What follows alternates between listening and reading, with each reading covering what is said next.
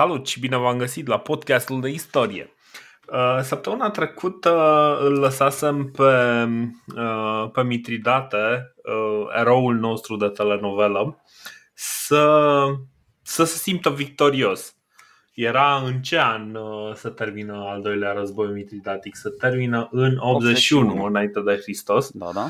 Um, cumva cu o victorie de ambele părți. Murena este și el uh, gratulat cu un triumf. Uh, Mitridate își ia înapoi, uh, își ia țara înapoi și e foarte, foarte fericit.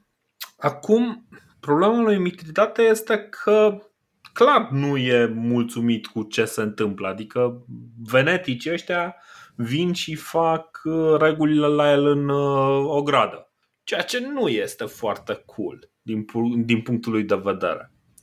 Așa că, în momentul în care uh, Sertorius, deci cumva să ne, să ne reamintim uh, să ne reamintim cam în ce perioadă suntem. În 81 uh, Sula se, înt- se întorcea în uh, uh, era de fapt întors în, uh, în Roma, început să se bată cu Uh, cu facțiunea Mariana. Își învinse? Lucrurile... Își învinse? E, de, aproape că e învins. Pe cei din Roma. Pe cei din Roma. Da. Pompei, uh, Pompei începea să, să urce pe val, Crasus uh, în curând avea să aibă necazuri cu sclavii. Lucrurile, să zicem așa, nu sunt, nu sunt foarte stabile pentru romani, nu sunt foarte ok romanii nu, nu se simt foarte siguri pe, uh, pe situație. Uh, așa că uh, cumva Mitridate simt eu că rămâne cu o oarecare nemulțumire și zice, bă, nu e chiar în regulă ce se întâmplă. Uh, și, și Mitridate, timp... și Mitridate așa. într-adevăr, așa e, dar și romanii. Uh, să nu uităm că în 78 Sula moare și pacea negociată de Sula, care oricum nu era foarte solidă, devine și mai, și mai fragilă acum, pentru că sunt tot felul de voci și tot felul de senatori uh, din Roma care spun că tratatul de la Dardanus a fost mult prea blând pentru Mitridate și că oricum războiul e, e inevitabil. Mai ales că Senatul nici nu ratificase ultimele înțelegeri între Sula și Mitri. Exact. În momentul în care Sula moare în 78, Senatul refuză să ratifice tratatul pe care l-a încheiat cu Mitridate. Și în momentul ăsta, nici nu știu, practic, din punctul de vedere al romanilor, din punct de vedere legal, uh, romanii teoretic încă erau la război cu Mitridate. Nu știu corect, cum să spun. Corect. Adică, da, e, e un pic mai complicat. Între timp, de exemplu, Sertorius pornește un, uh, un război în Spania Asta se întâmpla în 80 înainte de Hristos. Cum ziceam, Sula moare în 78 uh, și practic omul care Mitridata a dat mâna și a, zi, a avut o înțelegere a dispărut din, uh, din peisaj. Uh, și se mai întâmplă ceva foarte interesant. În 74 înainte de Hristos, Nicomed al IV-lea al Bitiniei moare și își lasă regatul în grija romanilor. Putem să ne închipuim cam, cât, cam ce cam ce spumă la gură a făcut Mitridate în momentul în care a aflat că și ăsta și-a lăsat regatul uh, pe mâna romanilor după ce a fost uh, după ce Atalus își lăsase regatul pe, pe mâna romană. A fost mai întâi Atalos Filometer, într-adevăr regele Pergamului și după aia a venit Ciumpalacosta, Nicomede al patrulea, pe care noi l-am mai uh, băgat în niște povestioare. Dar ce vreau să spun, că mă uitam un piculeț și poate să uite și ascultătorii noștri pe hartă. Uh, pe lângă Pergamon, Bitinia avea cea mai bună poziție geostrategică din zonă. Dacă te uiți un pic, controlează și Pergamonul și Bitinia controlează ambele strâmtori dintre Marea Mediterană și Marea Neagră, dintre Marea Egee și Marea da. Neagră mai exact. Și mă uitam, deci Hellespontul, Dardanelele și uh, în vestul Propontisului a Mării Marmara, uh, în Bitinia e orașul ăla, Calcedon, uh, uh-huh. partea asiatică a, a Bizantionului, unde ăștia practic, că stăteam și mă gândeam, bă, care ar putea fi totuși cauzele unui război? Știi, n-am discutat până acum că pot fi, na, sunt cauze economice, sunt cauze expansioniste, pur militare, cred că singura cauză pe care nu o putem, cauze din astea de ego dintre doi smart doi, cred că singura cauză despre care nu putem vorbi în războiul ăsta e cea religioasă, că încă nu, nu se ajunsese la, la nivelul ăsta. Dar în rest, îți spun, controlând aceste două strâmtori, puteai controla tot comerțul din zonă, atât maritim, cât și terestru, sau mă rog, 90% terestru, că traversai, dacă de exemplu voiai să ajungi din Pergamon în Tracia, adică sau chiar la nord de Dunăre, trebuia să treci prin astea două, două strâmtori. Și atunci e clar că ceea ce, mă rog, puteai tu să zici că bă, o luptă între doi cocoși mitridate și nu știu ce consul, e, devine cumva și un război cu implicații economice destul de solide. Pe lângă faptul că, într-adevăr, romanii nu aveau nicio gară cu, cu, cu regiunea aia și dacă mă întreb pe mine, mie mi se pare un pic dubios uh, cum și-au lăsat ăștia uh, regatele. Adică dacă ne uităm un pic în testamentul și al lui Filometor și al lui Nicomede, s-ar putea să găsim uh, două tipuri de scris, dacă mă înțelegi.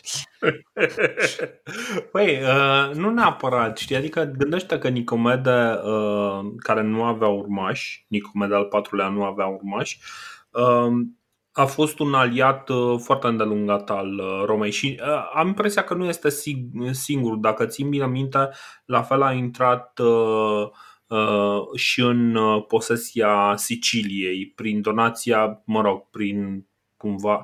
Da, deși acolo un pic mai dubios că a fost alianța aia cu Hero și după aia Hero a cam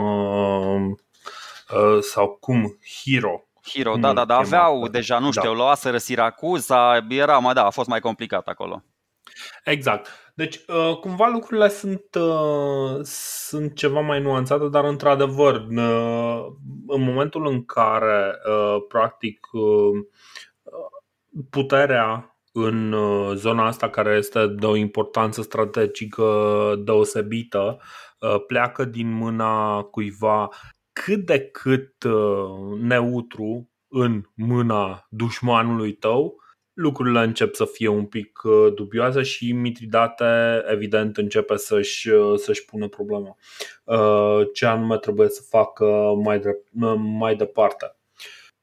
Ăsta e motivul pentru care, de exemplu, în momentul în care Sertorius îi trimite o ambasadă și îi trimite oameni care să antreneze trupele, Mitridate este primul care să, să accepte înțelegerea cu el. La fel, în momentul în care Uh, lucrurile devin din ce în ce mai ciudate, um, Mitridate zice, băi, ok, dacă eu nu pot să fac comerț în zona asta a Mediteranei, să nu facă nimeni. Și atunci uh, uh, îl vedem că investește ceva mai mult în, în pirateria din, din Mediterana, din zona, din zona Mării Egee. Încearcă să aibă și... niște înțelegeri lucrative cu pirații, să fim, să fim eleganți atunci în exprimare. Exact, exact. Niște înțelegeri uh, lucrative, după cum spui. Și este clar că Mitinate așadar se, se pregătește de război, chiar dacă uh, nu declară nimic în sensul ăsta. Iarăși, cumva statutul între cele două uh, mari puteri din, uh, din momentul ăsta e un pic uh, sub semnul întrebării. Uh, se pregătește de război și uh, Senatul uh, ia act de mișcările astea ale lui uh, Mitridate în anul uh, 74, când uh, decide să-i trimită pe ambii consuli, pe Lucius Licinius Lucullus și pe uh, Marcus Aurelius Cota, să, să pună punct uh, acestui uh, conflict cu Mitridate. Luculus este trimis în Cilicia, deci uh, în sudul Turciei. Uh, Cota este trimis în uh, Bitinia, deci unde v-a explicat Sergio Adineau. Nu, ai dreptate, ai dreptate, Dorine, cu o singură, mă rog, o nuanță. Nu sunt trimiși din, din postura de consul, sunt trimiși din postura de proconsul, că li se termină în 74 consulatul și după aceea unul e numit proconsul în Bitinia și celălalt în Cilicia, dar în rest așa e. Uh, da, da, da, sunt, sunt numiți proconsul, dar am impresia că, de exemplu, cota ajunge ceva mai repede în, uh, în Știu ce spui. Uite, am găsit uh, ce spunea Cicero. Cicero spune că în noiembrie 74 Lucius Licinius Lucullus este încă la Roma. Deci încă nu a plecat, dar e, e, e, nu e foarte relevant da. pentru povestirea noastră. 74, 73, oricum, am mai observat o chestie toți istoricii ăștia, și Plutar, și Apian, și foarte mulți uh, istorici antici, bă, nu, nu rup gura târgului cu cronologia. Adică ei poate, poate o știu foarte bine, dar nu ne-o spun și nou. Adică ei doar povestesc așa o chestie și foarte trebuie să mai punem noi uh, lucrurile cap la cap ca să iasă o poveste inteligibilă. Ce este mai interesant pentru ei este întotdeauna uh, nivelul la care. Uh, deci, practic, e, e felul în care interacționează Um, cele două tabere, felul în care interacționează oamenii. Mai ales, de exemplu, când vorbești de Plutar, care are, uh, are ca obiectiv numai să deseneze un portret uh, omului pe care vrea să-l, uh, să-l descrie acolo.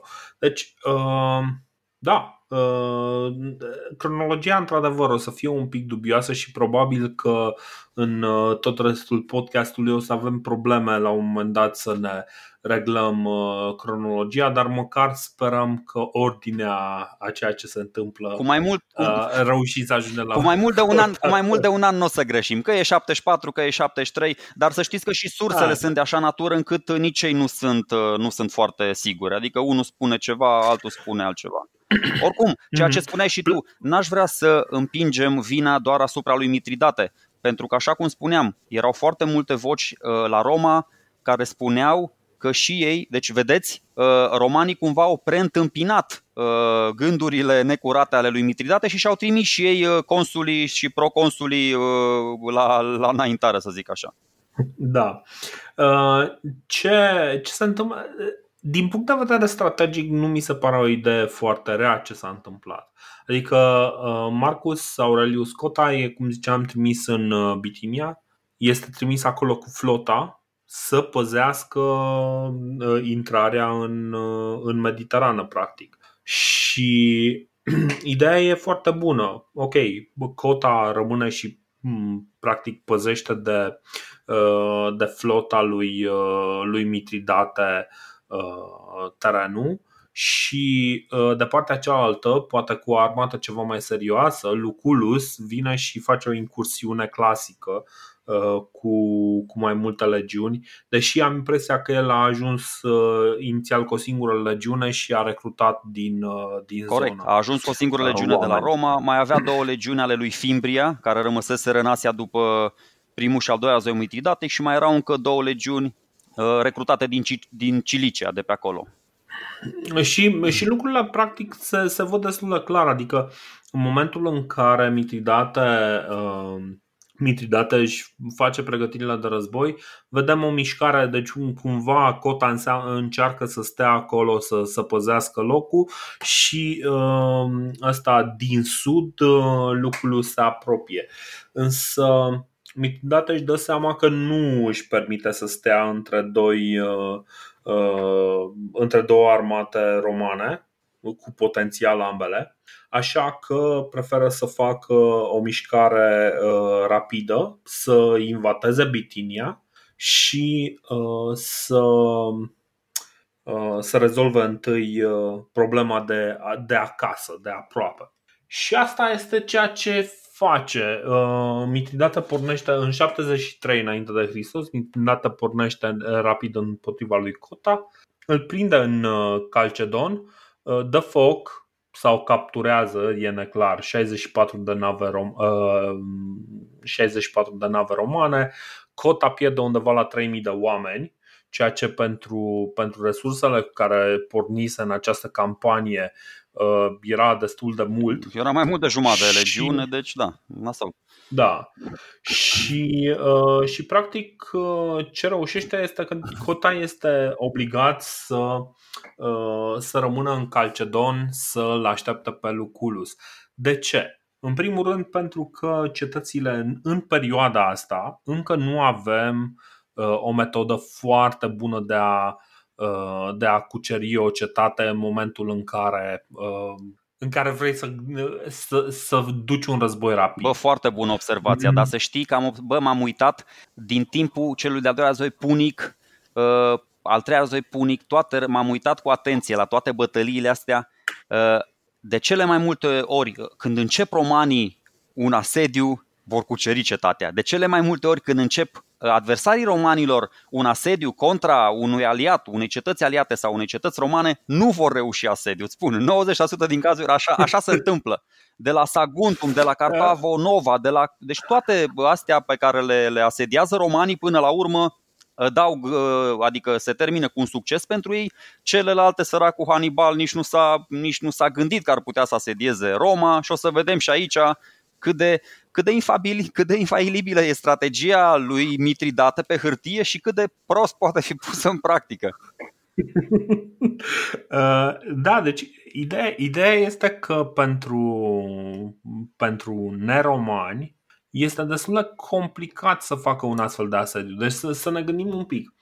Uh, în momentul în care romanii, de exemplu, sunt într-un teritoriu advers, ei cumva și-au asigurat, uh, și-au asigurat practic o campanie de luptă și-au asigurat logistica necesară pentru, uh, pentru a face acel asediu și chiar dacă le este foarte puțin convenabil, își vor menține structura aia de. Uh, deci, logistica, își vor menține logistica în, în loc cât să Uh, ducă asediul respectiv la capăt. Chiar dacă durează un an și jumătate, cum a durat uh, asediul Atenei. Exact, adică... uite, uite, încă un exemplu foarte bun, corect. Uite, uh, asediul Atenei care a durat, adică s-a chinuit Sula săracul de și, și s-a chinuit și Luculus, că o să vedem, Luculus ăsta a fost un ofițer foarte bun al lui Sula, dar până la urmă au reușit să captureze chestia. Ei bine, ceea ce se întâmplă imediat pe micile ecrane, cum bine ai început să povestești, ă, ăștia cuceresc cumva Calcedon, adică reușesc să-l mobilizeze și trec. Ă, Mitridate se duce un pic mai în vest, vrea să se ducă și să ajungă cumva chiar la uh, confluența Mării Egee cu, cu Propontisul, cu Marea Marmara, ca să-i blocheze pe romani complet acolo și să-l încercuiască cumva, să-l înconjoare pe, pe acest cota. Da, dar chiar, chiar și așa, cota cumva stă bine mersi în Calcedon. Da, deocamdată că, da. Uh, da, pe, pentru că uh, până la urmă are ieșirea la mare, poate oricând să se aprovizioneze. Lucrurile nu sunt disperate pentru, pentru cota în Calcedon. Uh, în schimb, lucrurile sunt un pic, uh, un pic mai complicate pentru, pentru Mitridate, care na, are până la urmă o armată inamică în, uh, în teritoriu și ce nu are este timp. Nu are foarte mult timp pentru că Luculus înaintează încet, încet către, către Pontus. Da, așa este, dar vezi, Mitridate tot a făcut o șmecherie. Bă, s-a dus și l-a atacat pe Cota și l-a, l-a obligat practic pe Luculus să-și schimbe strategia. Că a zis, bă, mă duc la ăsta da. în teritoriu, nu prea știu despre ce e vorba pe acolo, nu cunosc uh, traseele, strâmtorile, nu-i cunosc la ăsta relieful, mai bine hai să mă duc să-l ajut pe... Na, am fost totuși coleg de consulat cu prietenul meu Cota, hai să mă duc să-l ajut pe ăsta, că na, săracul stă acolo și se ascunde în cetate. Uh, și aici, aici vine, deci următorul pas din, uh, din războiul ăsta este asediul uh, cetății uh, Cizicus. Cred că da, am pronunțat da, da, bine. Da, da, Cizicus. Exact. Ah, ok, Cizicus. Uh, e un asediu pe care, pe care îl uh, poți eventual tu să explici un pic cam unde da, e este, este în sudul, asta? Uh, uh, în centrul în, în sudul Mării Marmara, între, între Helespont, Dardanele mm-hmm. și, și Bosfor. Este încă un A, port așa. foarte important. Încă o chestie foarte șmecheră. Uite ce zice Apian, ca să vă faceți un pic o idee. Iar vine cu niște cifre din astea, cu niște numere mai mult fantastice decât științifice. Spune că ăsta avea 140.000 de infanteriști, 16.000 de călăreți. Dar mai zice o chestie, că ăsta Mitridate mergea la război cum mergea cum mergea armata înainte ca Filip al II-lea să o reformeze. Ăsta și-a luat după el geniști să construiască drumuri, să taie copaci, nu știu, să asaneze mlaștini și a luat hamali uh, care, uh, care cărau uh, bagajele și echipamente soldaților. Deci cumva și-a luat toți echipa, echivalentul catărilor lui, lui Marius, ăsta mai avea încă pe atâta. Deci pe lângă 150.000 de oameni mai avea și 150.000 de, de guri de hrănit pe lângă. Și asta uh-huh. l-a tras foarte mult în spate când a început să asedieze uh, ăsta Cizicus era un port foarte important și el spera să-și aprovizioneze imensa sa armată pe calea apelor. Calea apelor, na, știm că e mult mai sigură, mult mai eficientă economic, practic te duceai cu un echipaj de 20.000 de oameni, cu, cu 20 de oameni, scuze, un echipaj de 20 de oameni, încărcai toate proviziile, le duceai pe mare. Așa aveai nevoie da. de un convoi de 2000 de oameni, cu căruțe, cu avamposturi, cu taverne, cu spion, cu odihnă, cu toate alea pe, pe teren. Și atunci, dar de asta uh-huh. spun, foarte, foarte, a început, adică, uite, încă o chestie, eu îl admir foarte mult pe Mitridate și stilul lui așa, cumva erudit și diplomat, noi am mai povestit, uh, eclectic, avea o privire de ansamblu, îmbina lucrurile cumva, bă, da, uneori mi se pare, nu știu, hai să nu zic idiot, dar e extrem de, de extravagant, de exagerat, e, nu știu, e un iubitor de lux inutil, e lipsit de, de, de eficiență, e greoi în luarea deciziilor, nu știu, e mediocru, pur și simplu mediocru din, din punct de vedere nu știu, tactic să zic așa, că logistic poate nu, dar, dar tactic mi se pare mediocru. Bine, în, în perioada asta e totuși un om bătrân care poate că s-a săturat și el de război, mai știi? Uh, păi, în orice caz, Mitridata asediază Cizicus și uh, oamenii din Cizicus, el cumva spera sau aștepta ca, așa cum s-a întâmplat și în primul uh, război uh, uh, mitridatic, Uh, cetățile grecești și uh, toată zona respectivă din, uh, din Asia Mică să îi vină, să-i se alieze, să-i se alăture.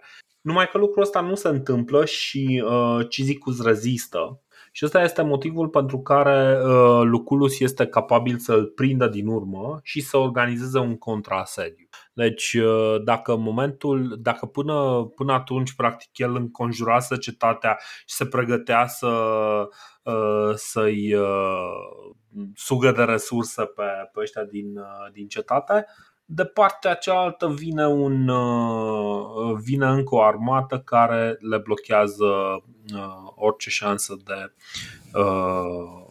de aprovizionare, de ieșire și lucrurile devin, devin destul de complicate și întotdeauna într-un asediu foarte important în, în perioada uh, antică, un asediu era întotdeauna compromis de, uh, de două lucruri, de, uh, de boli foamete, de boli și de aprovizionare, practic. Că asta, este, asta era până la urmă miza, miza unui asediu, dacă nu făceai alte, alte mișcări ca să grăbești un Plutar pic. mai, Plutar mai, Până la da, urmă era un scuze, joc... Plutar mai bagă o necunoscută aici în ecuație, spune că a venit o furtună foarte mare și a dat pe jos toate mașinile de război ăsta, i le-a stricat pe acolo și nu mai putea să, nu mai putea să asedieze, nici de pe mare, nici de pe, de pe uscat. Da, bine, da, ok, hai să zicem că s-ar, s-ar putea întâmpla așa ceva, dar Na, o să vedem că mai încolo există Dar da, da, corect, uh, așa este, așa e. Aprovizionarea și, și bolile erau na, principala cauză pentru care erau decimate armatele, nu neapărat din uh, Exact, mai, mai ales în momentul în care ai uh, efectiv atât de mari, cum spuneai tu, vreo 300.000 de oameni dacă e să ne luăm după Plutar. E imens, e imens și, și nesustenabil, nesustenabil da. în primul rând, să pornești cu atâta convoi după tine. Uh, Așadar, uh, Mitridate nu prea are de ales și uh, inițial își trimite cavaleria, catafracții. Uh, catafracții sunt, uh, sunt niște cavaleri foarte, uh, foarte puternici, pe niște cai foarte puternici, uh, uh, cu armură pe ei, îs o armă chiar foarte Uh, foarte puternică a antichității. Și uh, inițial își trimite practic uh, trupele de catafract să se lupte cu, cu Lucullus, însă Lucullus aproape că nu are nicio problemă cu, uh, cu ei. Are loc o, o primă luptă între Lucullus și catafracții lui, uh, lui Mitridate la Rindacus și uh, îi distruge. Ăsta e momentul în care Mitridate se retrage, că își dă seama că lucrurile nu au cum să meargă în, în direcția lui și uh, Lucullus îl prinde din urmă uh, și în timp ce se retrage îi omoară undeva la 20.000 de soldați. iarăși dacă e să ne uităm la Plutar, cred că Plutar aruncă undeva cu vreo sută de mii de soldați sau ceva de genul ăsta. Deci Bine, aici Bine, e, e Mitridate greșește, greșește complet din punct de vedere strategic. El consideră că acești cata, mă rog, catafracți, eu o să le spun catapracți, dar e vorbind despre unul și același lucru, că e un PH acolo.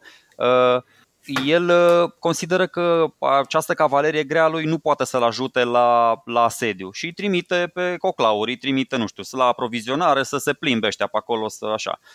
Sula, au Sula, Luculus îi prinde izolați, singuri, îi anihilează, după aceea ăsta tot așa, cu armata decimată de boli, uh, cu blocada continentală a lui Luculus, se retrage, mai suferă o bătălie, deci nici, nu, nu știu ce să zic, a fost groaznic. Uh, practic, Mitridate a pierdut războiul din prima bătălie, înainte să-l înceapă aproape. Exact. Exact, exact. Și uh, bine, poate pentru el cumva războiul deja era pe terminată, știi? nu, nu știi niciodată. Pentru că după aceea e clar că uh, Mitridate nu are nicio altă opțiune decât să se retragă la uh, prietenul lui uh, Tigranes în uh, Armenia. Uh, pentru că cumva își dă seama că nu mai e capabil cu, cu armata decimată nici măcar să, să-și protejeze Pontusul. Și uh. da, cam, cam asta se întâmplă. Zi.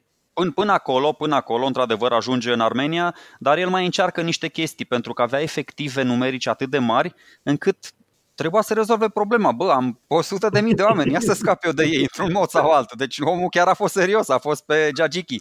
Deci nu, l-a trimis, uh, vorbeai tu de uh, emisarul, de legatul, un senator, un senator Marcus Varius, uh-huh. generalul lui Sertorius, care, mă rog, cred că acum în 72, când ajungem noi în 72, săracul chiar uh, fusese, fusese asasinat între timp, dar uh, uh, ăsta a încercat cumva să recâștige poziția strategică și când Luculus a venit și l-a scos pe ăla de la Cizicus, a încercat să se ducă și să cucerească puțin tel în mă rog, în echipă cu pirații să facă niște incursiuni prin Marea Egee și să mai cucerească ceva. Dar e, e învins acolo de mai multe ori uh, de, de Luculus, care era un, un general foarte bun și pe uscat și pe apă și e, e ucis. Adică e ucis, îi se termină și incursiunea asta în, în vest lui, lui mhm. Mitridate și se retrage pe calea apei încet, încet uh, spre, spre pont deocamdată. Că Luculus nu stă deloc pe gânduri, nu stă deloc pe gânduri și zice, bă, gata, am recucerit tot, l-am împins pe ăsta, hai să începem. Adică în prima s-a întâlnit, s-a întâlnit cu Cota, uh-huh. cei doi consuli s-au întâlnit, cei doi proconsuli la Nicomedia, în capitala Bitiniei, și fără floricele, fără să mai piardă timpul, a zis gata, bă, invadăm pontul. Uh-huh. Deci, și din nou, uite, încă un asediu foarte tare, nu mai îmi scap acum, îl pune pe cota să asedieze un uh, oraș port foarte important. Heraclea. Așa, așa, Heraclea și ghiși ce se întâmplă pentru că asediatorii sunt romani, vor asedia, o vor asedia cu succes până la urmă, deși o să se chinuie 2 ani la ea, dar până da. la urmă vezi, bă, asta uite ce înseamnă, ce înseamnă ADN de roman până la urmă. Uh, băi, deci aici mie mi se pare că e, e, ți-am zis, diferența este felul în care planifică. Uh, Mitridate mie mi se pare că Uh, planifică o incursiune la sfârșitul căreia uh, el presupune că romanii vor fi dați afară din, uh, din Asia Mică. Romanii, în schimb, sunt acolo ca să stea. Deci ei cumva își pun și-au adus mașina de război și își pun mașina de război să funcționeze. Și asta este marea diferență între, între cei doi. În momentul în care. Deci, Mitridate nu își planifică asedii de 2 ani, știi? Nu, nu își planifică așa ceva pentru că, din punctul lui de vedere, el trebuie să protejeze tot restul zonei din jurul lui. Știi? Nu trebuie să-și protejeze numai liniile de aprovizionare. Din punctul lui de vedere, nu există pentru el niciun, niciun spațiu sigur de unde să primească lucrurile. Cumva romanii zic, bă, ok, putem fi aprovizionați din, uh, din Roma. Cred că asta este mare diferență între, între cei doi. Dar, așa cum ai zis tu, băi, romanii se pun să facă un asediu, îl duc până la capăt. În, în marea majoritate a timpului. Bun, și acum hai să vorbim un pic despre Imperiul Armeniei, Uh, pentru că de ce, de ce e un, uh, un loc foarte bun pentru, pentru Mitridate să se retragă? În primul rând că uh, după cum am discutat și, în, și până acum, conflictele în general nu prea au avut loc între romani și armeni. Uh, au avut loc în zona respectivă, Cilicia, Capadocia, uh, Pontus și practic ce se întâmplă de pe linia aia înspre, înspre vest. O singură dată le-au atras, le-au bătut obrazul romanii uh, lui Tigrane. S-a zis, bă, ia, retrage-te un pic ca să-l punem noi pe Ario Barzanes, pe Hopa Mitică, exact. să-l punem înapoi în Capadocia. Exact, numai că uh, pentru, pentru romani uh, ideea de a se lua la harță cu cu Tigranes nu este o idee foarte grozavă. Nu, nu îi încântă foarte tare ideea de a se lua la harță cu, cu Tigranes. Motivul este că uh, între timp Tigranes uh, crește, Imperiul armean crește probabil la cea mai mare dimensiune din, uh, din toată istoria lui și practic uh, stăpânește o halcă foarte serioasă de la Marea Caspică până la Mediterană unde cumva ocupă actualul nord al Siriei, uh, ocupa. Deci din, uh, din Siria până în, uh, până în, cred că Georgia sau nu știu, aici. Ba da, ba da, ba da, Azerbaijan, Armenia, tot. Bine, Ar- Armenia, logic Armenia, că se și nume Armenia. Ideea este că ocupă o, o zonă foarte mare pe care, practic, romanii romanii nu prea au interes în zona respectivă. Nu prea nu, și eu am fost șocat. Și eu am fost șocat. M-am uitat pe suprafețe Păi uh, Armenia lui Tigranes era mai mare decât pontul lui, uh, lui Mitridate. Era mult mai mare decât pontul lui Mitridate și uh, ce mai important cumva mi se pare că e în momentul în care le măsori așa e doar cu un pic mai mic decât practic restul aliaților romani și Tigranes gândește lucrurile la un, la un alt nivel. De exemplu, uh, are diverse incursiuni în Capadocia, uh, de exemplu, unde face un lucru foarte interesant. Merge și capturează populația. Ia populația, nu ia ca sclavi, îi mută pur și simplu. Deci el, el își, uh, uh, Tigranes își construiește o capitală, îi zice Tigranocerta, cu niște ziduri extraordinare de 25 de metri înălțime, ceva impresionant, ceva ce nu s-a mai văzut în lumea antică. Și pentru că în zona respectivă nu vrea să trăiască mai nimeni, uh, Tigranes vine și ia cu forța populație și ea duce și uh, strămută în Uh, în Tigran Certa. Și lucrurile, lucrurile sunt un pic, un pic dubioase, mie, mie neclar, deci nu, nu reușesc să-l descifrez foarte bine pe Tigranes ce a fost în mintea lui de a făcut chestia asta. Uh, e clar că el își dorea să aibă de fapt una din cele mai spectaculoase uh, cetăți și să fie de fapt un pol nu neapărat cultural, dar în, în, în mod clar un pol economic și ce a gândit el probabil a fost ceva de genul băi, forța de muncă mi-aduce uh, forța economică. Deci, hai, să, hai să-i luăm uh, cu, uh, cu forța pe oamenii ăștia. De asta zic, în momentul în care, în, în momentul în care Luculus intră și uh, îl urmărește pe Mitridate în Armenia, mi se pare că există din partea romanilor cel, pu- cel puțin o reluctanță. Nu sunt foarte sigur că vor să, să pornească un război cu, uh, cu armenii. Uh, cel puțin da. Luculus nu mi se pare foarte sigur. Uite, tot așa, Cicero. Cicero spune despre decizia lui Luculus de a invada Armenia că poporul roman nici nu a auzit de triburile alea și că e un război inutil.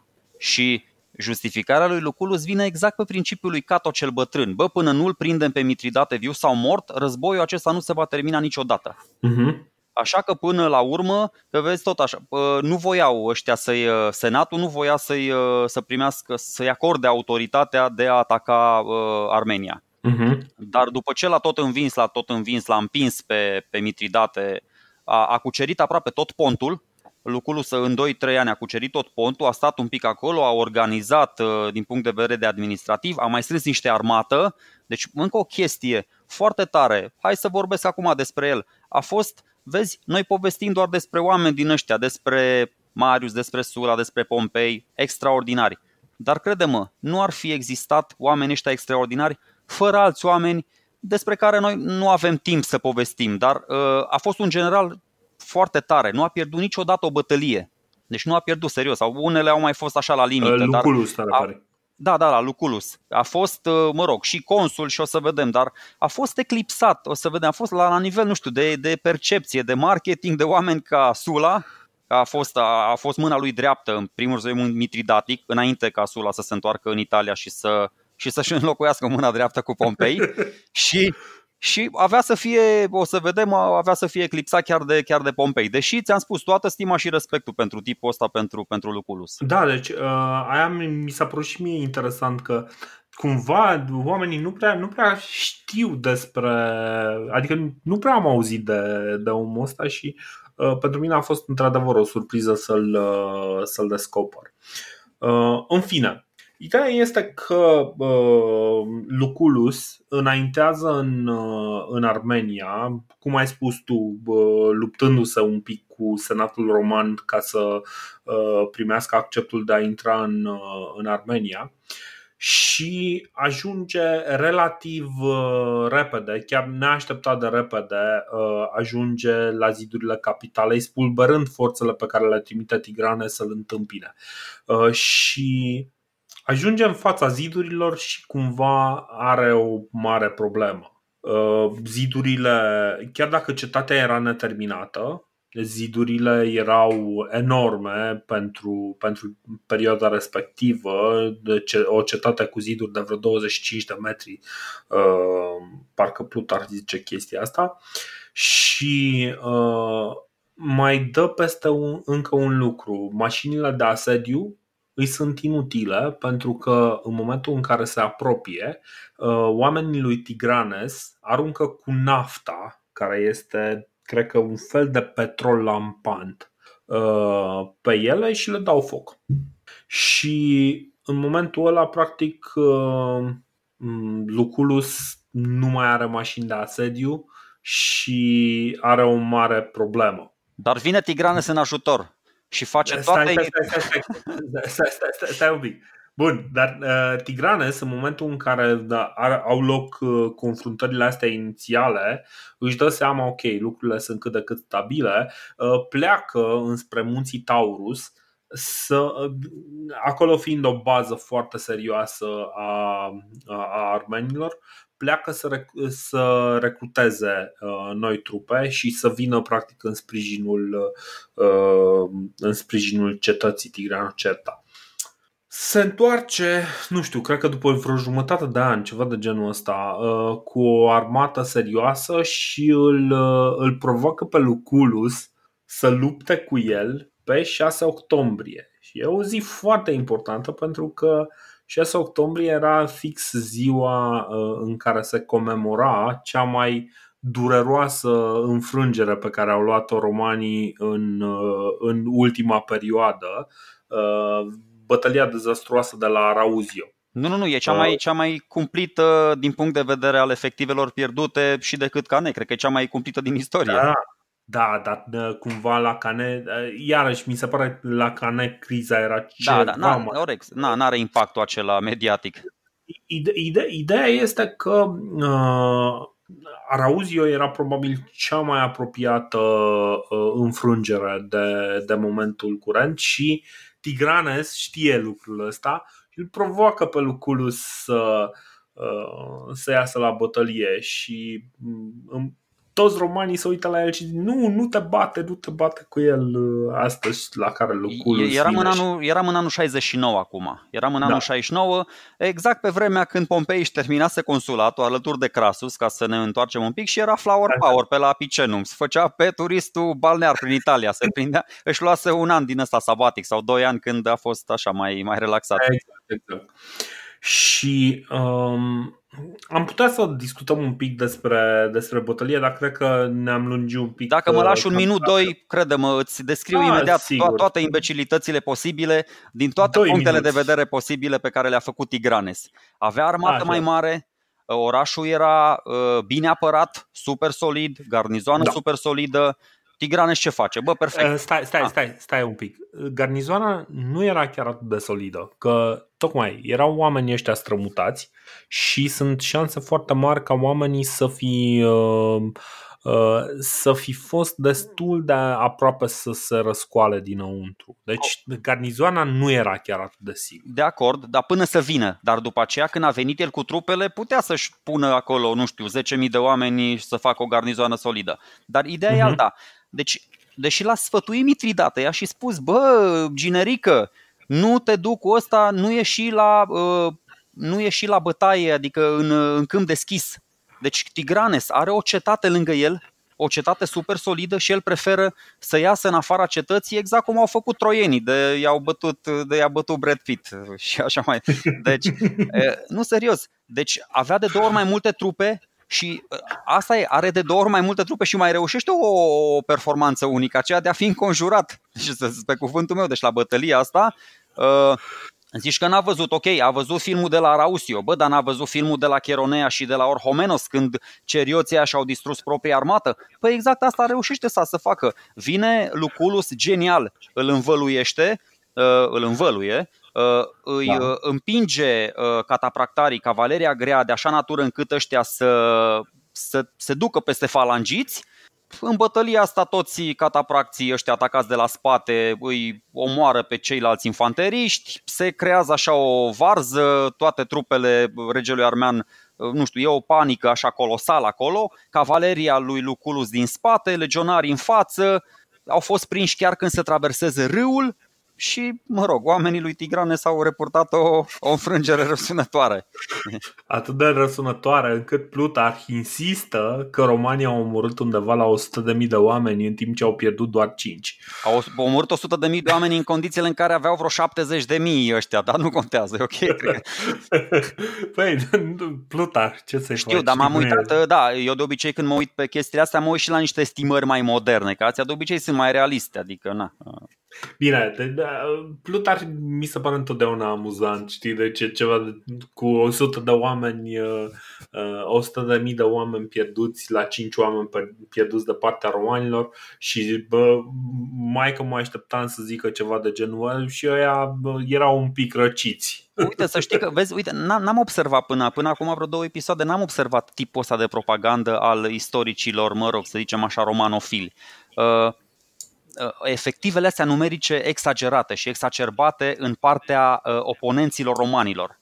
Nu mi-am dat seama, am știi? Mai... Ca să sub... Am mai vorbit de chestia asta, dar uh, până, până acum nu dăduse în seama. Adică cât de meserie, adică cumva asta îi, îi urcă pe, pe romanii, mă rog, spirala încrederii. Cât de meseria suntem noi. Uite, cu 20.000, 30.000, mereu ucidem de două, de trei ori mai mulți dușmani. Da, Uh, bine, cumva, acum nu știu cât e propagandă și cât e uh, cu adevărat demonstrația faptului că o armată semi-profesionistă sau na, profesionistă de fapt uh, va, va bate o armată care nu este permanentă, cum este armata lui, lui Tigranes. Uh, Tigranes nu prea are de ales, se, se retrage în uh, Caucaz, între timp ambele părți uh, negociază cu parții. Parții, practic, în momentul ăsta avem trei, deci armenii sunt la mijloc între toată zona asta tulbure și parți, Imperiul Parților. Imperiul Parților avea în momentul ăsta probleme mari cu Bactria în est și uh, nu prea își băteau ei capul cu ce se întâmplă în, uh, uh, în vest. Încă, Numai că încă lucrau la, la consolidarea puterii, puterii interne. Da, da. Exact, încă mai lucrau la consolidarea internă. Uh, așa că cumva uh, negocierile cu parții uh, devin, devin foarte importante și între timp, Luculus înaintează înspre, uh, înspre capitala, uh, vechea capitala lui, uh, a armenilor, la Artaxata sau Artahata. Da, apropo, până la Artaxata, ce s-a întâmplat cu, Trigano, cu Tigranocerta? Ia ghiciți. Au luat-o romanii fără să mai, au cucerit-o fără asediu. Bă, da, a, bun, da, exact, am uitat să zic chestia asta. Da, au cucerit-o fără asediu. Aici, din cauza nemulțumirilor uh, oamenilor dinăuntru care n-aveau nicio, niciun pic de loialitate față de uh, Tigranes, pentru că n-aveau de ce. N-aveau de ce să fie uh, fideli lui, uh, lui Tigranes. Bun. Uh... La Artaxat aici, dacă mă așa, uite, uh, citesc un pic din Plutar, ca să nu, că după aia o să ne uh-huh. concentrăm mai mult pe Apian. Uh, descrie o confruntare importantă pe râul Arsanias, în care Luculus, de data asta, învinge armatele combinate ale lui Ticrane și Mitridate. Și zice uh-huh. cumva, bă, bătălia a fost așa pe muche de cuțit, pentru că armenii erau ajutați și de niște prieteni de la nord, mă rog, niște albani, niște albanezi și niște iberici, dar mă rog, o să vorbim după aia, dar numele s-ar putea să vă trimită pe niște piste greșite.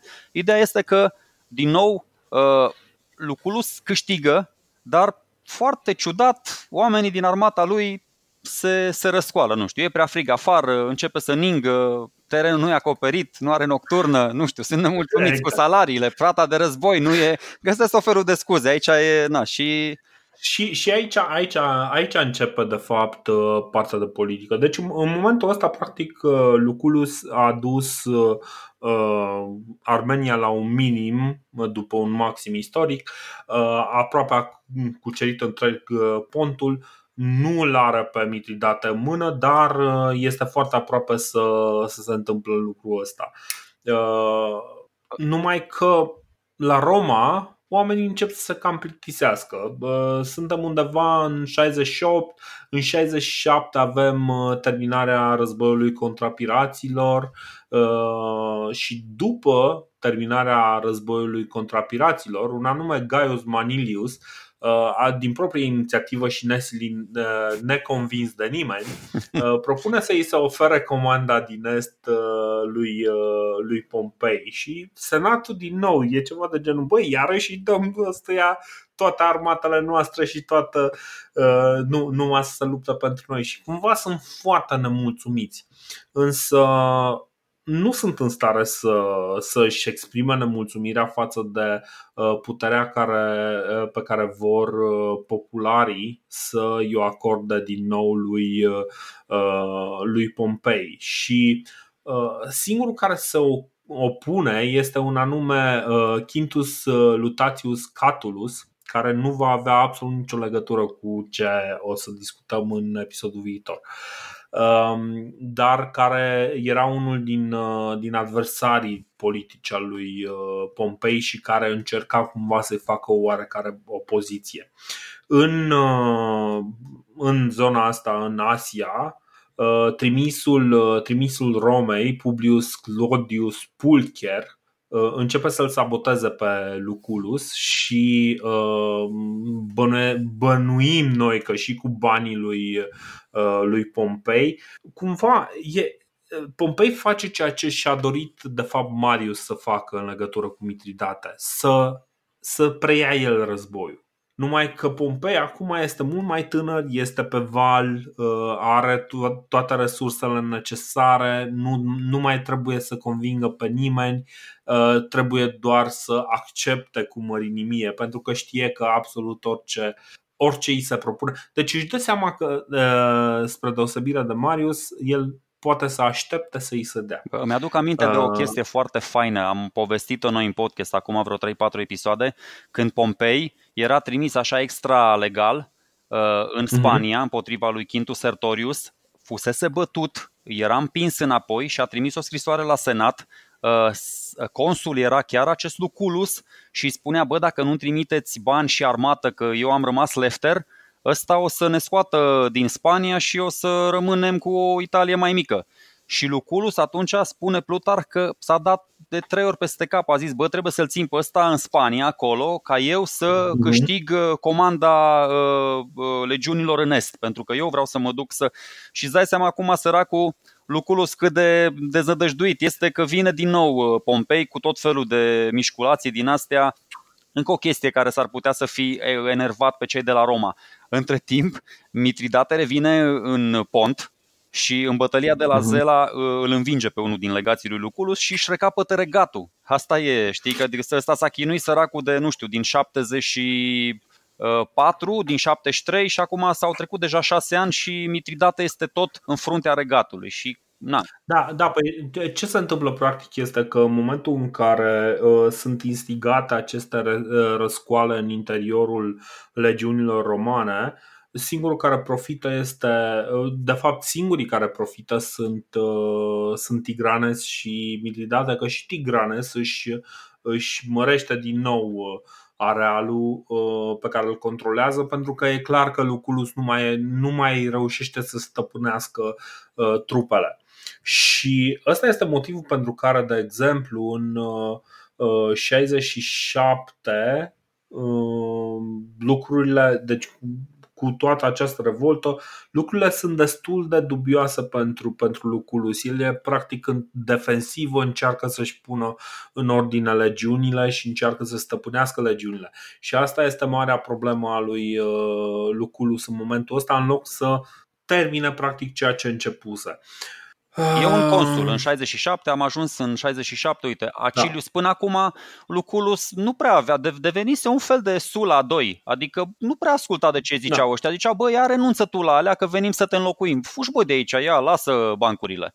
Până când decide un consul, uh, Acilius Glabro, în 67 decide să-l înlocuiască complet pe, pe Luculu și asta e o chestie foarte tare, că noi am lăsat povestea, ții minte, uh, bă, printr-o coincidență absolut cosmică. Romanii aveau pregătiți așa prin zonă un general la fel de priceput, știi? Acum ca, ca să fac o glumă cu, cu fotbalul, știi? Stătea asta, Pompei pe margine și își făcea încălzirea în Cilicia acolo, știi? Nu, era nemulțumit că antrenorul nu l-a băgat la pauză, dar spera să prindă ultimele 15 minute.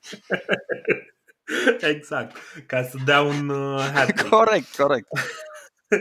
uh, bun, ideea este că uh, în cele din urmă, nesurprinzător, uh, Pompei preia conducerea armatelor și uh, nu știu drumul, adică preia conducerea armatelor, dar nu pornește la ofensivă direct, ci din contră, întâi încearcă niște negocieri cu Mitridate, și pentru că intuiește că Mitridate va negocia cu parții, deschide propriile sale negocieri. Acum parții sunt conduși de un anumit frates, frates al treilea, uh, care va fi, uh, va fi destul de important în, uh, în narațiune ceva mai încolo, însă Ideea este că uh, Pompei ce reușește să facă diferit e din punct de vedere politic vine să uh, să stabilizeze situația, vine și controlează situația la, la un alt nivel. Um, de exemplu, Mitridate, ok, uh, Mitridate își reia pontul, uh, este la, din nou la el acasă șef uh, și în 66 își dă seama că Pompei ar putea să fie un pic cam prea extins, cam prea întins. Trupele romane să nu mai rezistă foarte mult. Până la urmă se întreba și asta, bă, ok, până la urmă ăștia s-au revoltat, dacă reușesc să le tai proviziile, poate am parte de o victorie ușoară. Apropo de politică, Însă dacă... da, scuze, scuze, că după aia. Așa. Nu, apropo de politică, ăsta, Caius Manilius, care trece legea asta prin care îi se pasa comanda războiului, că de ce, de ce totuși uh-huh. Pompei e mai meseriaș decât Luculus? Uh, avea ceva în plus, adică Senatul uh, i-a oferit uh, posibilitatea să, să încheie pace, să declare război și să încheie alianțe cu cine voia mușchii lui. Deci nu avea, de exemplu, da. Uh, nu trebuia să ceară aprobarea Senatului ca să se ducă, cum a făcut Luculus, de exemplu, să declară război Armeniei. Ăsta nu, ăsta s-a dus și a negociat cu parții, s-a dus și a negociat cu Mitridate, totul se întâmpla acolo, adică pupitrul lui de comandă era mult mai apropiat. Nu trebuia să suporte birocrația asta două luni pe mare, dus întors și să vină senatul cu, cu răvașul semnat. Deci, din punctul ăsta de vedere, se mișcau mult mai repede lucrurile. Exact. Uh, și uh, da, practic uh, Pompei vine cu un aparat birocratic, uh, logistic uh, diferit de, de Luculus. Uh, Luculus eu cred că ar fi reușit să ducă victoria până la capăt dacă nu ar fi fost sabotat dinăuntru. Corect dar felul în care vine să, să câștige Pompei deja e, e un pic la un alt Da, să știi că și pierduse foarte multe trupe Luculus. Sunt tot felul de hărțuiri, de bătălii din astea. E pentru prima oară Pompei când vine da. acum cu toate trupele care are vreo șase legiuni, nu știu, între șase și opt legiuni, depinde de, de surse. Uh, Pompei se duce cu mai multe trupe decât Mitridates pentru prima oară de la începutul războiului. Mm-hmm. Da, și uh, Mitdate cumva încearcă, încearcă o mișcare de asta prin care să-i taie uh, liniile de aprovizionare, nu reușește, uh, după care are o luptă la Licus, unde uh, este învins de, de Pompei, uh, ceva fără istoric. Uh, foarte, foarte rapid, fără, fără absolut nicio problemă. Și în momentul ăsta Tigranes înțelege cam în ce direcție bate vântul și refuză să-l mai primească pe Mitridate în, uh, în Armenia. Uh, și negociază, uh, Tigranes negociază cu Pompei o pace prin care devine regat uh, client al Romei. Bine, povestea mai pe lung este că aparent fiul lui Tigranes îl, invit, îl invită pe Pompei în Armenia, se răscoală contra lui Taicăsu, când, când vede că se apropie de reședința din uh, Artahata, Tigranes se predă, uh, bazându-se pe faptul că a auzit, de fa- uh, a auzit că Pompei e iertător și se împacă foarte ușor și el preferă să Uh, să nu, să nu se lupte, ci să câștige, să zicem așa, prin puterea uh, negocierilor. Uh, Pompei dă înapoi teritoriile pe care îi le luase Luculus, inclusiv regatul Sofene, pe care îl dă fiului lui Tigranes, la care ăsta zice, cum îmi dai doar atât, atât de puțin? Păi nu e ok. La care ăștia au zis, bine, l-au luat, l-au pus în lanțuri pe băiat și l-au trimis pentru triumful lui Pompei. L-au ținut deoparte pentru triumful Dar nu, nu vorbești Pompei. de Tigranes Junior, adică băiatul ăsta, că Tigranes Junior... A, da, da, de Tigranes Junior? Tigrane Junior, pe Tigrane Junior. Uh, cum, cumva am impresia că Tigranes a învățat uh, lecția asta de la Mitridate, care o să vedem ce, ce păi face. Păi asta zic că ăsta uh, Tigranes senior credea cumva că Mitridate și cu Tigranes junior îi joacă o, o festă. De aia când Mitridate a încercat să, să meargă a doua oară în Armenia, a aflat că ginerele său drag pusese un cap, adică pusese un preț pe, pe capul lui și n-a mai putut să se, re, uh-huh. se refugieze în, în est, ci s-a dus în, în partea ailaltă, spre, spre nord. Bine, îți dai seama, Mitridate săracul în, în stadiul la care era cu jumate de pont cucerit și cu Pompei pe urmele lui, era mai mult pe drumuri de munte, se tot retrăgea, nu mai avea el timp de, de da. tot felul de negocieri din astea. Uh, inițial, Pompei pornește în urmărirea lui Mitridate în 65 înainte de Hristos se luptă cu alban, albanezii, albanienii, nu, nici nu știu cum să zic. Uh, se luptă cu iberienii care n-au nici, absolut nicio legătură cu spaniolii. Uh, este un alt trib uh, iberi, al Iberiei care e practic acum în zona mm, să nu, sunt în Caucaz amândoi, de aia zic. Deci și albanii și iberii să, să, nu vă, să nu vă ducă gândul la altă, altă orientare spațială. Exact, exact. Și, uh, și avansează în Colchi. Să nu uităm că în zona asta, de exemplu, mai erau și masageții. Uh, vorbiserăm acum multe, multe episoade de masageți că s-a bătut uh, Darius cu ei. Uh, parcă Darius s-a Aveau și o regină ei, celebră, nu mai țin minte cum o chema acum. Așa, așa, așa atât de celebră că nu mai țin minte. Bă, chiar era celebră, că, na, că îmi face mie memoria feste, asta e altceva. Asta e, ești bătrân, ești bătrân.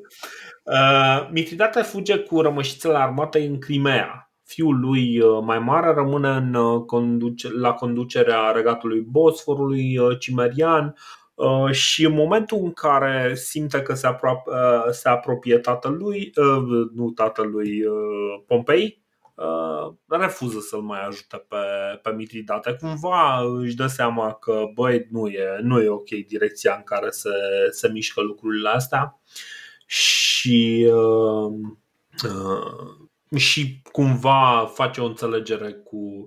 Uh, vrea, vrea să facă o înțelegere cu Pompei. Uh, însă pentru că nu Pompei încă nu a ajuns în zona respectivă, Mitridate uh, îl îl omoară pe fiul lui Macares, fiul lui cel mare, cel mare preia regatul Bosforului Cimerian cu intenția de a recuceri Pontusul, după care, din nou, pentru că are o familie foarte fidelă, Stratonice, a patra soție a lui Mitridate, nu am trecut prin toate, dar asta este ce să-i face. Nu stă nici noi Bă, noi nu am trecut prin toate, dar el sigur a trecut prin toate.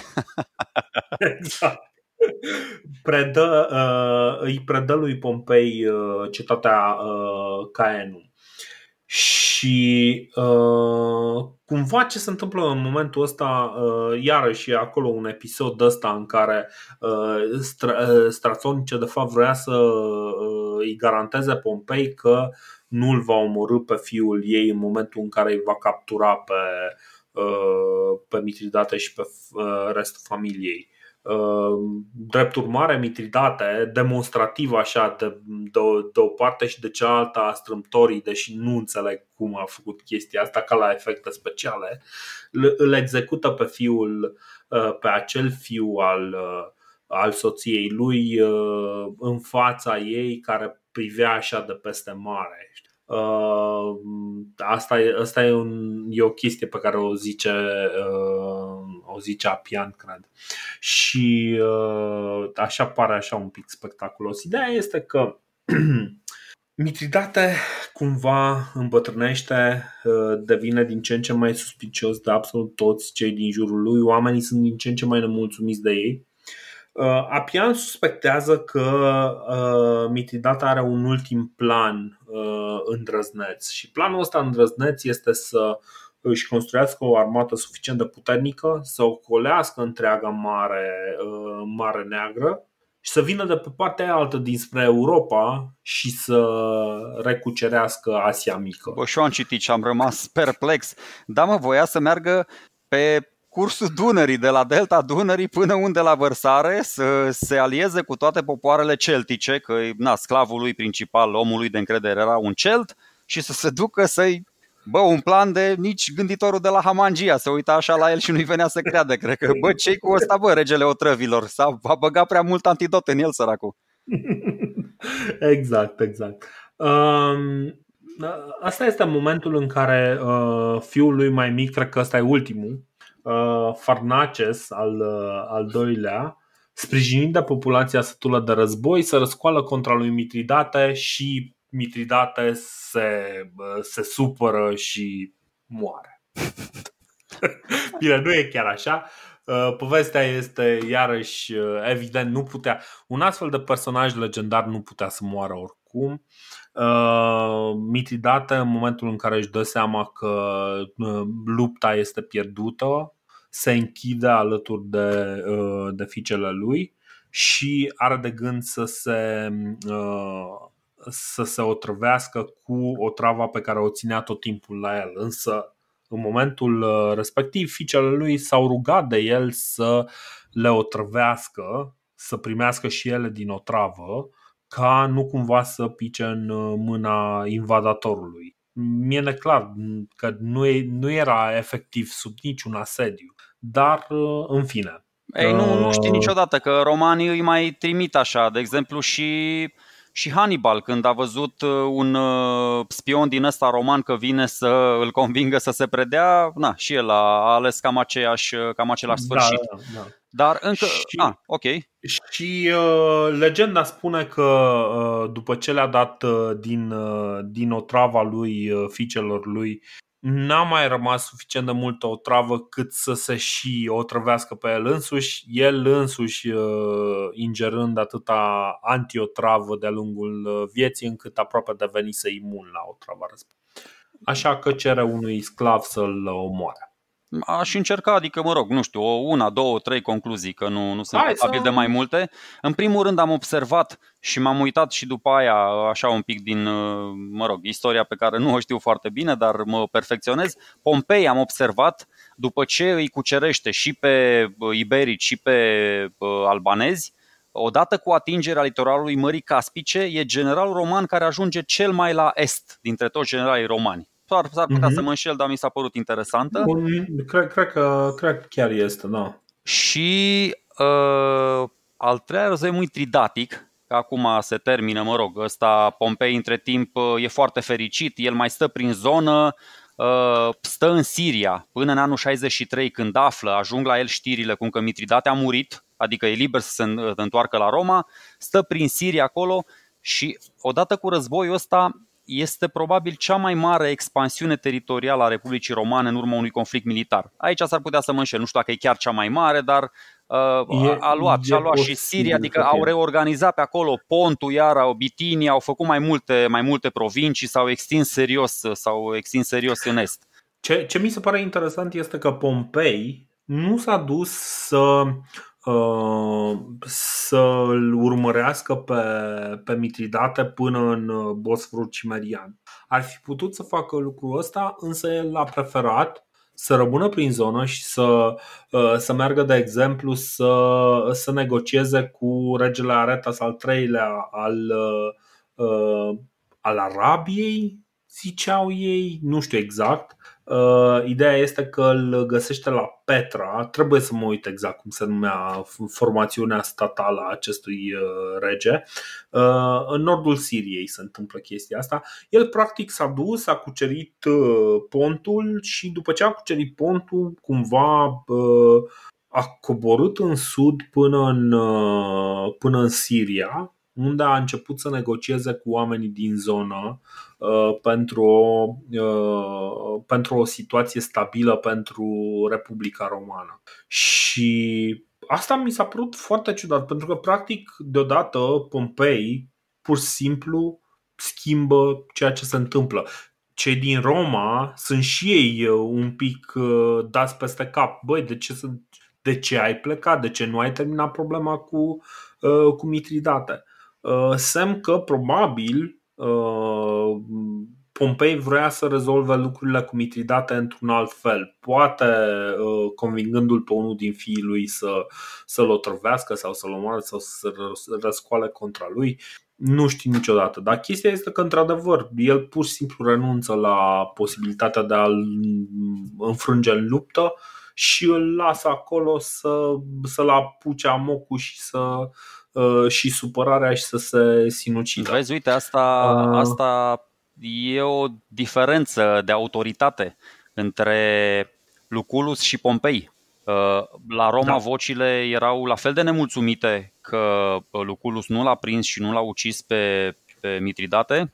În schimb, când Pompei a ales tot așa soluția asta temporizării, nu și-au mai permis să-l schimbe și pe el pentru că ăsta tăia și spânzura în, în partea asta de, de lume.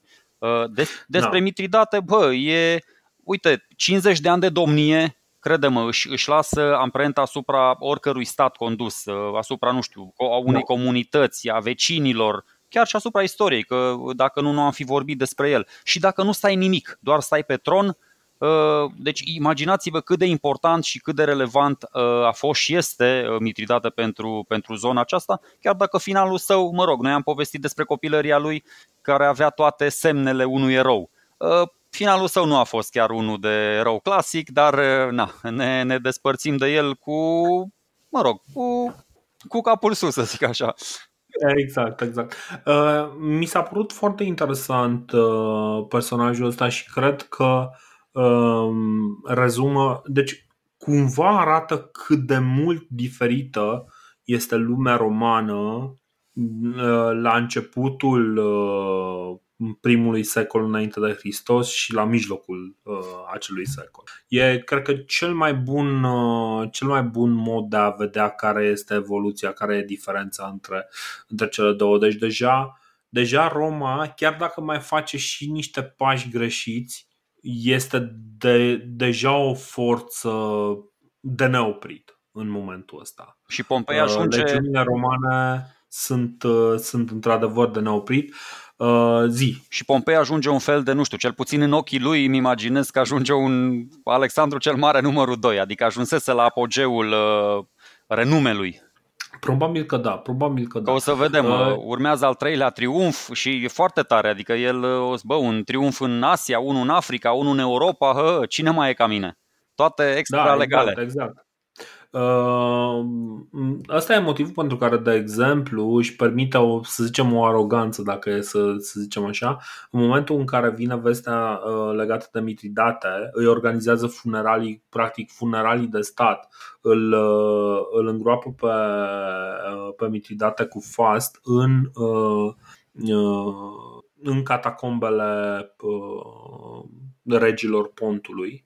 Uh, și cumva se vede, încă o dată, mi se pare că felul în care Pompei face lucrurile le face un pic uh, la un alt nivel. Se vede că uh, poate are și o înțelegere mai bună asupra felului în care se fac lucrurile în Asia mică și în Asia în general. Uh, și Estul îl schimbă, îi schimbă atitudinea, îi schimbă uh, felul în care, în care abordează problemele. Uh, da, mm, cam, cam asta este ce, ce aveam de zis. Mititata până la urmă rămâne, rămâne un personaj foarte interesant și i-am dedicat noi, am început cu, cu un ton de telenovelă și într-adevăr poate că Mitridate nu a, uh, nu a confirmat în cele din urmă. În al treilea război mi, mi se pare că a fost mult sub, uh, uh, sub inamicii romani, însă Bă, n-a avut nici Practic... măcar o dată șansa sau, mă rog, nu știu, să știi, să, să asculte ascultătorul și să zică, bă, uite, în momentul ăsta nu știm care e soarta partidei. Dar dacă în celelalte da. războaie mai avea șanse sau, mă rog, a fost un moment în care avea uh, the upper hand, acum tot timpul a început prost și ce începe prost să termină și mai prost. Uh, cumva arată că vechile metode de luptă, vechile metode de a face lucrurile încep să nu mai funcționeze în, uh, în zona asta, în niciun caz nu mai funcționează cu romanii. Uh, Mitridata este unul din cei mai longevivi inamici ai, ai Romei și este cel mai mare, aș putea să zic că este cel mai mare inamic din al Romei al Republicii Romane din, uh, din perioada târzie. Uh, numai că lucrurile deja uh, intră pe, pe un alt făgaș. Lucrurile se întâmplă deja la un alt nivel și Roma, Roma cumva începe să o ia în fața tuturor celorlalți. Săptămâna viitoare sau peste două săptămâni o să discutăm despre, despre mai multe uh, încrengături din ceea ce se întâmplă în politica romană Uh, și după aceea o să vorbim despre un tânăr, uh, un tânăr politician care va, va schimba la rândul lui felul în care se face politică la Roma și felul în care este organizată Roma până la urmă. Pe care l-am sărbătorit ieri, într-un mod mai, mai Pe care l-am sărbătorit ieri, uh, alaltă, alaltă ieri, pentru alaltă, cei da. ne ascultă mâine, că așa. Uh, dar ne auzim, ne auzim cu, cât de curând cu, cu următorul episod și da, vom continua povestea romană. Nu uitați, deci într-un fel îmi face mare plăcere că am discutat mai mult despre Mitridate pentru că cât de curând o să vorbim despre un alt rege din, din zona asta, de undeva mai de la nord. Dar dățile viitoare. Ne auzim. Ciao. Salutare.